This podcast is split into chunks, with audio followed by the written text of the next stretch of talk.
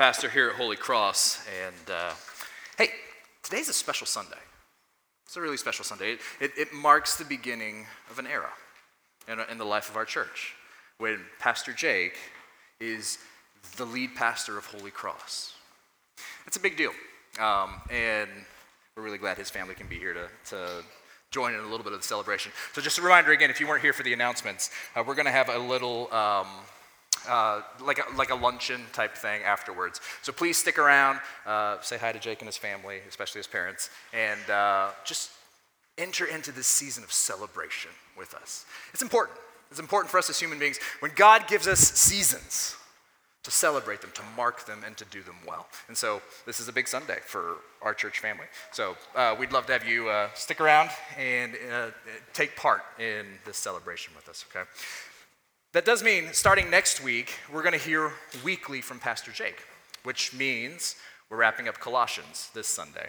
Um, this little this, this, sermon series and this little book that has exalted Jesus first, only, and always. This, this letter that was written to this group of Christians in a, in a struggling, dying city in what is modern day Turkey. So if you got your Bibles, uh, please turn to it, to, turn in them to Colossians chapter 3. Uh, we're going to read verses 18 through the first verse of chapter 4. Uh, it's printed in your bulletins if you need, or else it's projected on the screen behind me. Hey, as, as we've worked through this letter, this letter that exalts Jesus first, Jesus only, Jesus always, I, hope that you have been struck with the beauty of King Jesus and the glory of everything that he has done for his people, right? And, and if you're a Christian here today, I want to ask you some questions before we dig into our passage, okay? Some, take these and, and, and ruminate on them. Do you believe our God is who he says he is in this little letter? Do you believe the Lord God is not just the maker, but your maker?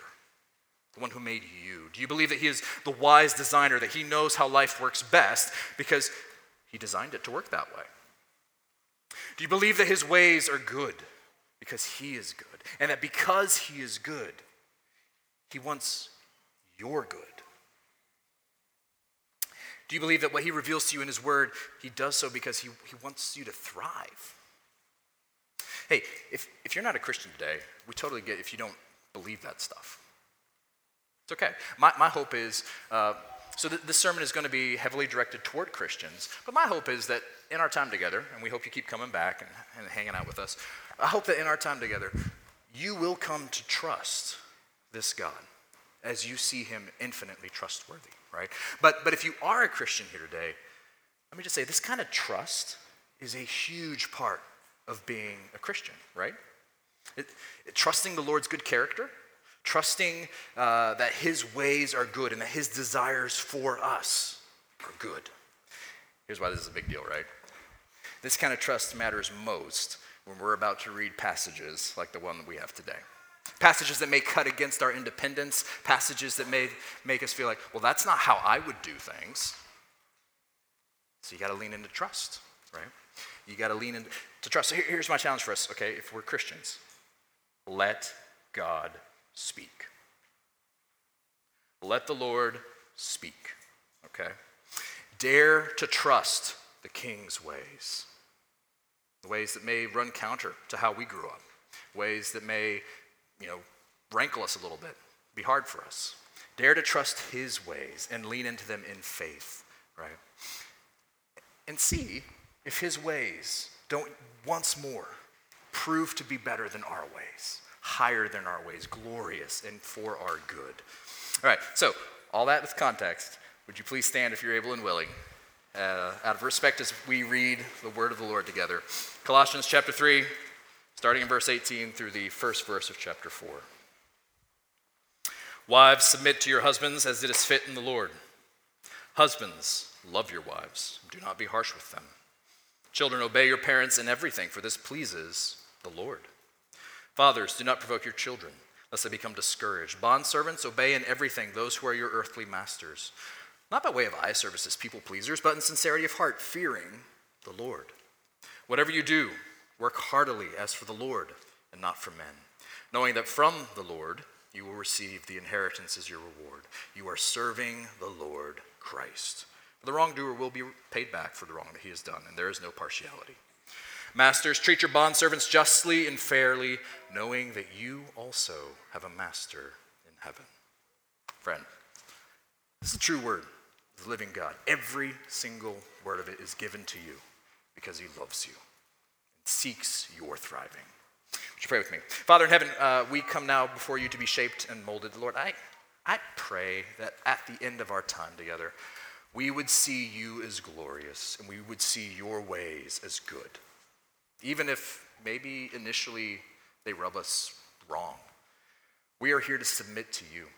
You are our God, you are our King. So would you speak to us now and shape our hearts, shape our lives for your glory and our good? We ask these things. Amen. Hey, grab a seat. All right, hey, you probably don't need me to outline this passage for you. It's, it's fairly straightforward. It describes the three primary relationships uh, that would have been uh, in the typical household in Paul's day, right? It's the relationship between wives and husbands. See that in uh, verses 18 through 19. The relationship between children and parents, verses 20 to 21. Slaves and masters, chapter 3, verse 21 through the end of our passage, okay? So the, these three sets of relationships are going to be our points for today. Hey, just a couple words before we get in. Pastors preach multiple sermons on all these different relationships. So, that said, um, we are probably not going to cover everything that could be said, let alone maybe should be said. Okay? But here's what I hope. By the end of our 30 minutes together, I hope you'll come away with these two big takeaways. The beauty of the king's ways for families that claim him as their Lord. And then, second, the beauty of a king who models everything that he commands.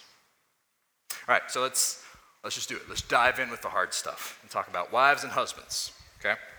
So, uh, two things we need to note before we, uh, uh, as we're talking about wives, two things we need to note before we get to the uh, S word in verse 18.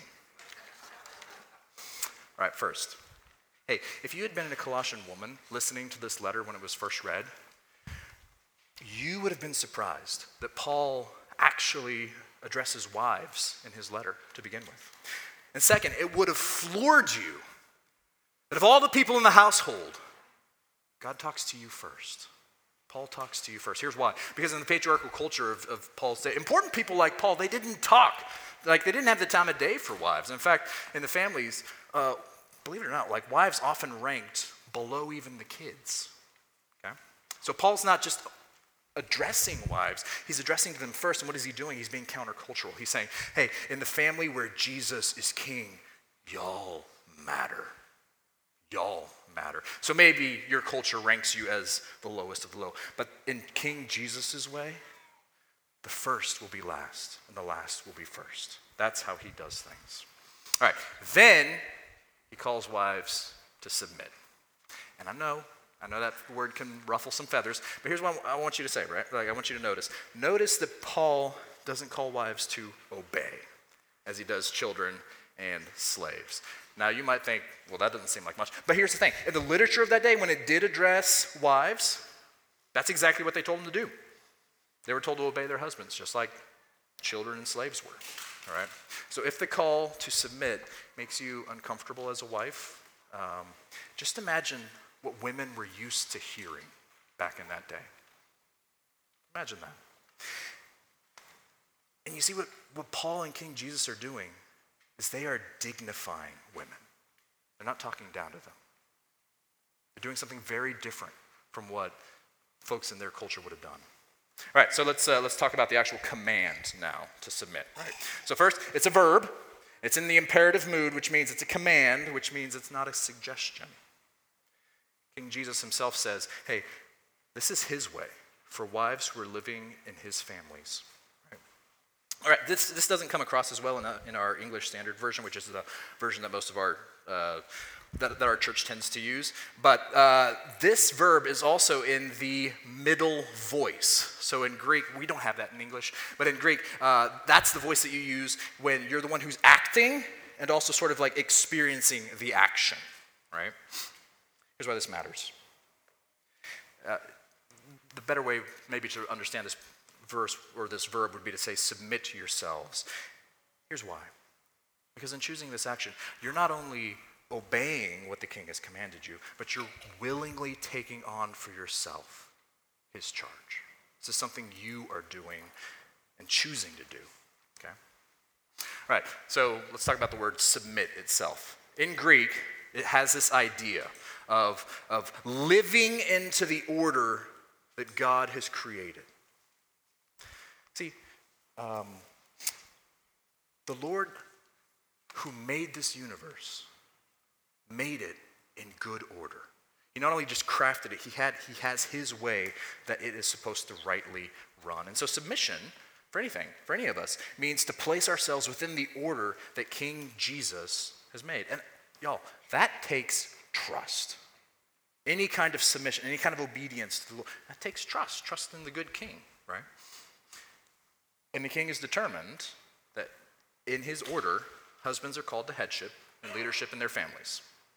You see that all over Scripture. I'm just going to throw a few verses out there. So if you want to write these down, uh, you're got a heads up now. Genesis 2, verse 18, 1 Corinthians 11, 2 through 3, Ephesians 5, 25 through 33, 1 Timothy 2, 12 13, 1 Timothy 3, verses 2 and 4. All right, so those are just a handful of verses in the theme of leadership that God has called uh, husbands to and their families.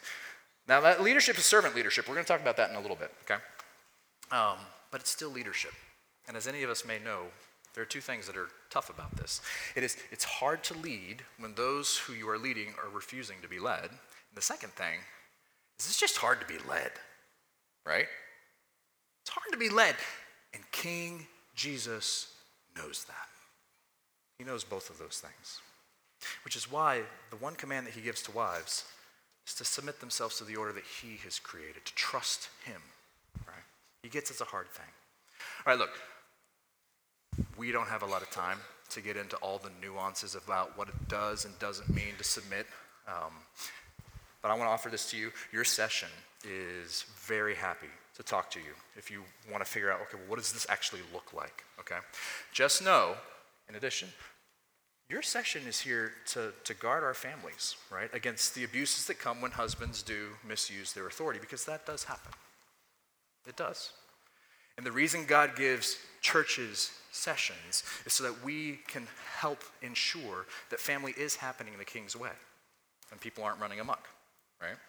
So, um, talk to your session. We'd love to, to help walk you through this. But here's what I think is more important for you to hear right now if you're a wife the king isn't commanding you to do anything less than he himself has already done. Right? The king isn't commanding you to do anything less than he himself has already done. King Jesus, King Jesus, knows the burden of submission. He knows what it's like to place himself in the right order that his father has created. And the good to willingly surrender rights he could have claimed to as paul says in, in philippians chapter 2 to not just submit but to take on the very form of a servant and to choose obedience to the point of death. He knows what it's like to lean into trust to trust his father's goodness even when he had the most reason to doubt that, and, and to say, Not my will, but yours, when he saw the cross was looming. Hey, wives, you will never have to submit to the level that King Jesus submitted, right? And, and here's what you may say I don't think my husband deserves that kind of leadership. I don't think that he uh, deserves that kind of submission from me. You want to know the truth? He probably doesn't. Really, he probably doesn't. But you're not doing it for him. You're doing it for King Jesus. You are submitting because of King Jesus.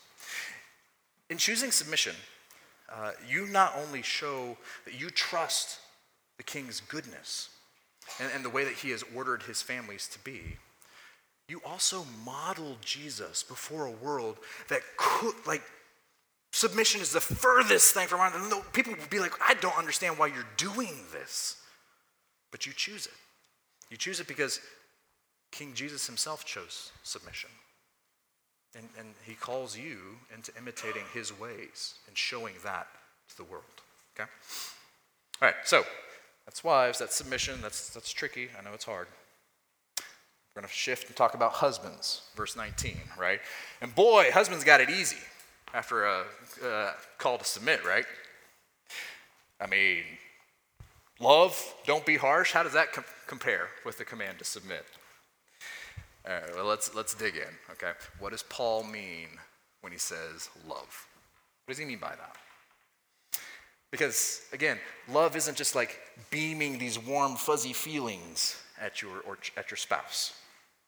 Love looks like everything that Paul had just finished describing in the first half of chapter 3. So you can go back and read that or uh, listen to last week's sermon on this. Um, and who is Paul's ultimate model for what love looks like? It's King Jesus. It's King Jesus, right? Uh, he writes another letter to a church in Ephesus. And in that letter, he explicitly draws the parallel between how Jesus loves his bride and how husbands are called to love their brides. Um, and so now, it's a legitimate question you can ask, right? Who's got the tougher assignment? Submit like Jesus or love like Jesus? It's both tough, it's both hard. All right, so what does it look like for a husband to love his wife the way Jesus loves his bride? Fellas, buckle up. All right, according to Ephesians 5, it looks like using your leadership in your family to give yourself for the good of your bride. Your aim in life becomes desiring to see her become more and more like Jesus, more and more free from those sin habits that weigh her down, more and more rooted in God's word. Your life becomes about nourishing and cherishing your woman, caring for her as you would care for yourself. It's about giving yourself in wholehearted loyalty to her so that nothing gets between you and the woman that God made one flesh with you. It looks like doing all of that no matter how she responds to you or if you think that she's deserving of that kind of sacrificial love. See, you're called to move toward her even when she's moving away from you. And you want to know why? Because that's how King Jesus loves you. That is how King Jesus, friends, think about it. How many times has Jesus had to chase you down? How many times, uh, how, how faithful has he been to you when we, when we have flirted with sin and looked to satisfy our needs elsewhere? How, how tender is he with our failings? Look, is, is he in this relationship to meet his needs, to meet ours? Does he wait for us to show him love before he shows us love? Is there anything that he has held back for himself? Anything he hasn't laid on the line because of his love? For you. Hey, husbands, I get it. You may think, I don't know that my wife deserves that kind of love. She probably doesn't, right? Keeping with our theme. She probably doesn't, right? Neither do you. Neither do you. But King Jesus showers you with this kind of love.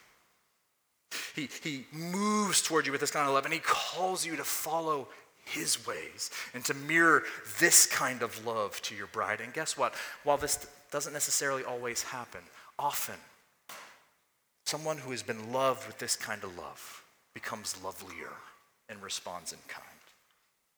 Just like Jesus' bride, being loved that way when we didn't love him, we respond in kind. We are shaped and molded by that. All right, hey, look, these are tall orders. And we haven't even begun to scratch the surface on what all of this stuff means.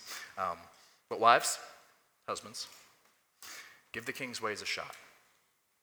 See if they aren't better than the way that maybe you're doing life right now.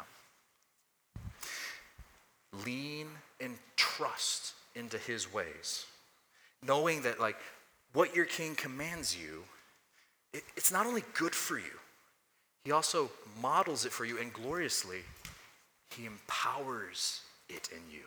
He enables you to do this stuff that you and me, in our own flesh, we could never be this kind of person, right? So lean into trust in Him. All right, hey, that, that was the longest point, um, but just given the demographic in our church, I think that's probably the most important one. So the, the next ones are successively shorter. So let's dive into children and parents verses 20 to 21. Everyone take a deep breath. We can, we can do this. All right.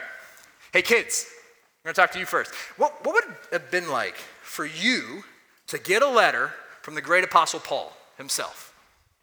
He's written to you. See, that's what the kids in Colossae got. And Paul not only thought it was uh, they were worth mentioning in verse 20, he actually says King Jesus has a mission for kids too, a way that, a way that you all get to imitate him, to, to follow his ways and help people see him. And how do you get to do this? Guess what? It's tough. By obeying your parents. By obeying your parents. All right, why? Right? Uh, let me just say first if you're a Christian kid in this room today, uh, here's what your king wants you to hear King Jesus wants you to obey completely. You don't get to pick and choose what you will and won't obey your parents in. Uh, if what your parent is telling you is not in contradiction to what King Jesus is saying, then, as our passage says, you obey in everything, right? Here's why, though. Because that's how King Jesus obeys his heavenly Father, his Father God, right? He obeyed even when it was hard. And remember this, okay? Um, Jesus doesn't ask you to do anything he himself hasn't already done and also done for you. So by trusting your parents and choosing to obey them, you are ultimately showing that you trust God who put you under the care of your parents. And you're ultimately obeying him. See, uh, that's why verse 20 says um, this kind of obedience pleases the king. You know that feeling that you get when you can tell your parents are proud of you? When you feel their smile on you, like you can just tell, mom and dad, like in this moment, I'm, I'm this, this is great. They are proud of me. Friend, like kids, that's how King Jesus feels about you.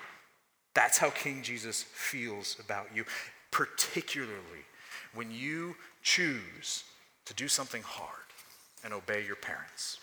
Because you know that by obeying them, you're actually ultimately obeying King Jesus. All right, that's kids. Parents, let's talk to us. We know this bears saying again King Jesus cares how we treat our kids, right? Here's why because he loves your kids even more than you do. And because ultimately your kids don't belong to you, they belong to him. They are his kids, okay? Um, and we know this, but we can all use the reminder in verse 21, right? Uh, Fathers, do not provoke your children lest they become discouraged. Hey, maybe you don't remember this from your own childhood. Um, it is tough being a kid. I encourage you to regularly think back on it. It is tough being a kid because you're so completely dependent on your parent. You're so completely under their authority, right? And so Paul reminds parents, but especially fathers, don't pick on your kid. Don't use your authority in such a way that it leaves them feeling bitter and downtrodden right? All right, so what sort of things could we do that might leave our kid feeling discouraged, feeling bitter? I'm just going to throw some things out there. there. These are different ways that we could use our authority. You could be, you could overuse your authority. You could become an authoritarian. You're overly hard on your kid. Uh, make them feel like they never measure up. They never make you happy, right? You take pleasure in cutting them down, maybe, maybe just so that you can feel a little bit better about yourself. You find yourself just saying no because that's just what you do. No, no, no. It, it could also look like neglecting your authority, like being a pushover who won't set the kind of boundaries that kids need for their own thriving. And so that in the end, they're crushed when they go out into the real world and discover this world is not set up to accommodate their every whim. It could also look like um, being capricious and, and inconsistent with your authority, right? You say one thing and then you do another, or you rarely follow through with your words. It, it could look like um, being two faced in some sense, setting, setting one standard for yourself and then another standard for the family. Or here's what we do in our home this is one standard here, but when we're out in public, this is how we act, right? All right, hey, think I just nailed all of us. I do. I think we've all failed in these ways. And I can name three or four of those ways that I've failed this past week. Okay? We're all in the same boat. And so, as you parent, parent the way the Lord parents you. Think about how He parents you, right? He, he's firm and yet gentle. He, he does have high standards, but He's quick to forgive. He's consistent and He's trustworthy. He's always true to His word. He, he allows us to make mistakes and to fail.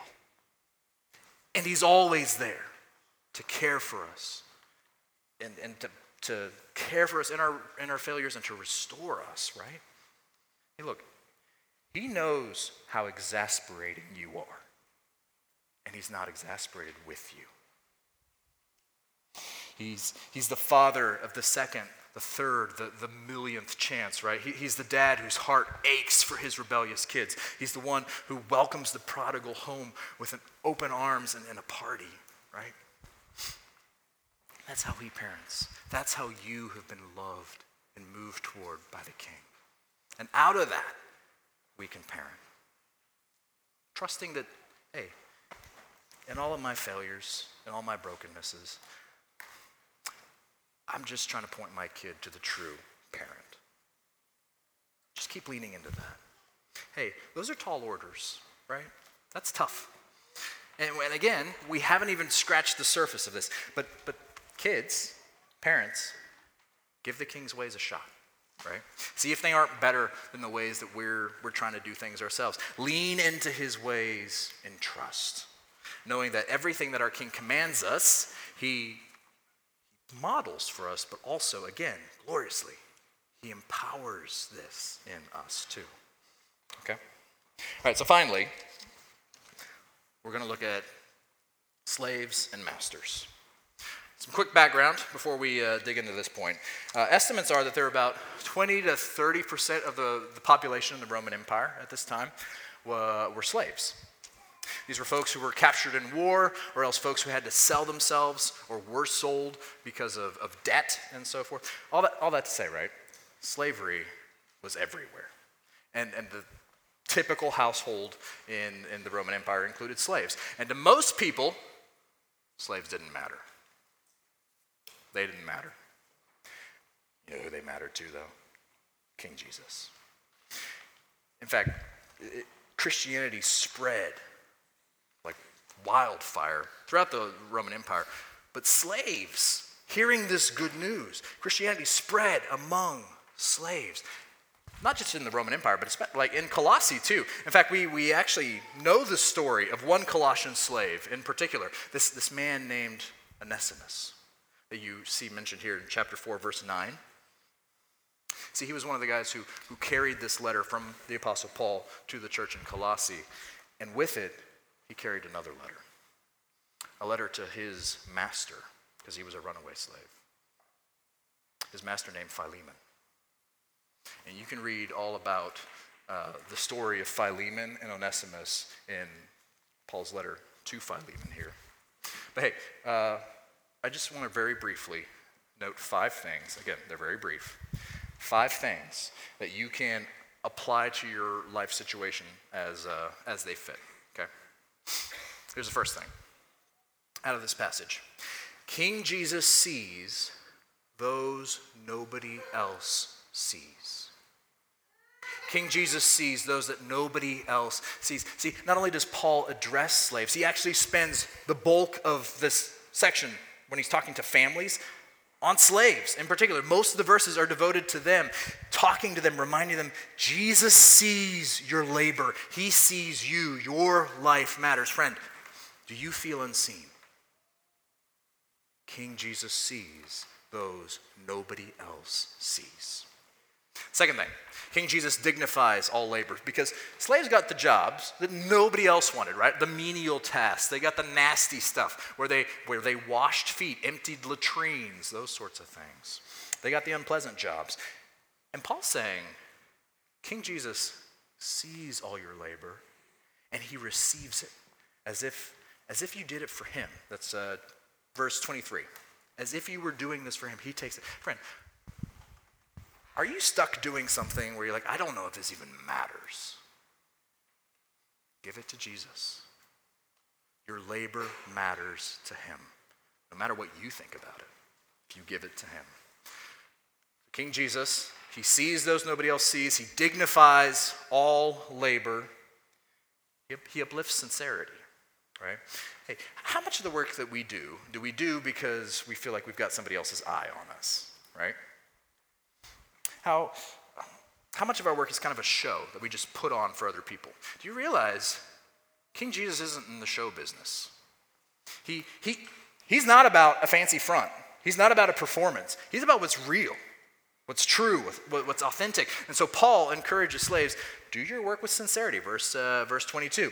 Do your work with sincerity. Don't put on a show for other people, especially your masters, your bosses. All right? Fourth thing King Jesus rewards faithfulness. Hey, I want you to picture you're a slave, okay? How would these words have sounded to you? Verse 24. How would verse 24 have sounded to you if you were a slave? Let's read it together. Knowing that from the Lord you will receive the inheritance as your reward. Wait, the king? Give me an inheritance?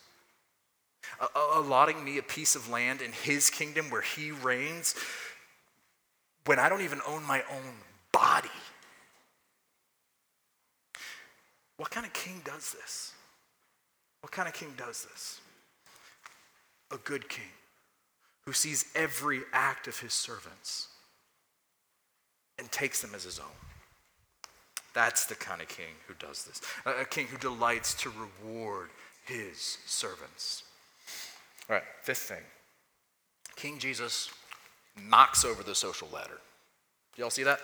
Uh, you see how he uplifts slaves and, as heirs, and then he reminds masters in, in uh, the first verse of chapter 4, he reminds masters, you, aren't, you all aren't the top dogs. You aren't the freemen that you think you are. You actually owe your lives to the true master, right? Because as Paul said earlier in chapter 3, verse 11, in the king's family, there is no Greek, there's no Jew, there's no circumcised, there's no uncircumcised, there's no slave, there's no free. But Christ is all and in all. That same Christ, who, though the master of the universe, became the slave to slaves so that he might set people free from every tribe, every, every tongue, every race, to free us from our bondage to sin and make us heirs in his kingdom. Hey, friend, I get it. It may take a lot of trust to do life the king's way, especially in your family. But everything that King Jesus commands, again, he models he himself has done this. And he empowers. So you're not left to do it by yourself because you can't. You can't do this by yourself. But his spirit that he has given to you empowers you to live into his ways, to, to be what he has made you to be in the first place, to, to model him before your husband or wife, before your, your parent or your kids, and in the place that you work or just in life in general. He empowers you to do this. There is nothing he tells you to do that he himself hasn't first done, that he is not going to enable in you if, if you trust him and lean into his ways. Because the truth that we've seen all through this letter, it also applies to the family, right? This is all, like our families are all about Jesus.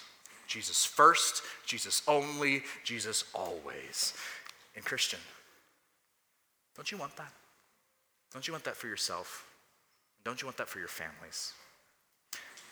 Good news is the King wants that for you too. So let's go to him now in prayer.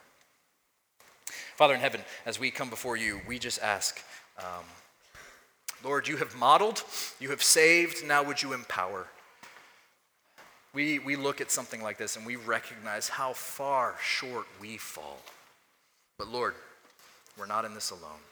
You have not only delivered us from the failures that we've, that we've committed and the failures that we will commit as wives, as husbands, as parents, as kids, as those who are in the workplace or just living life among others. You've not only forgiven us for those things, you also empower us to be who you made us to be. So would you do that? Breathe your spirit into my sisters and brothers today so that we might better mirror you and, and, delights in getting to live into your ways in our families. We pray this, Lord, in your good name. Amen.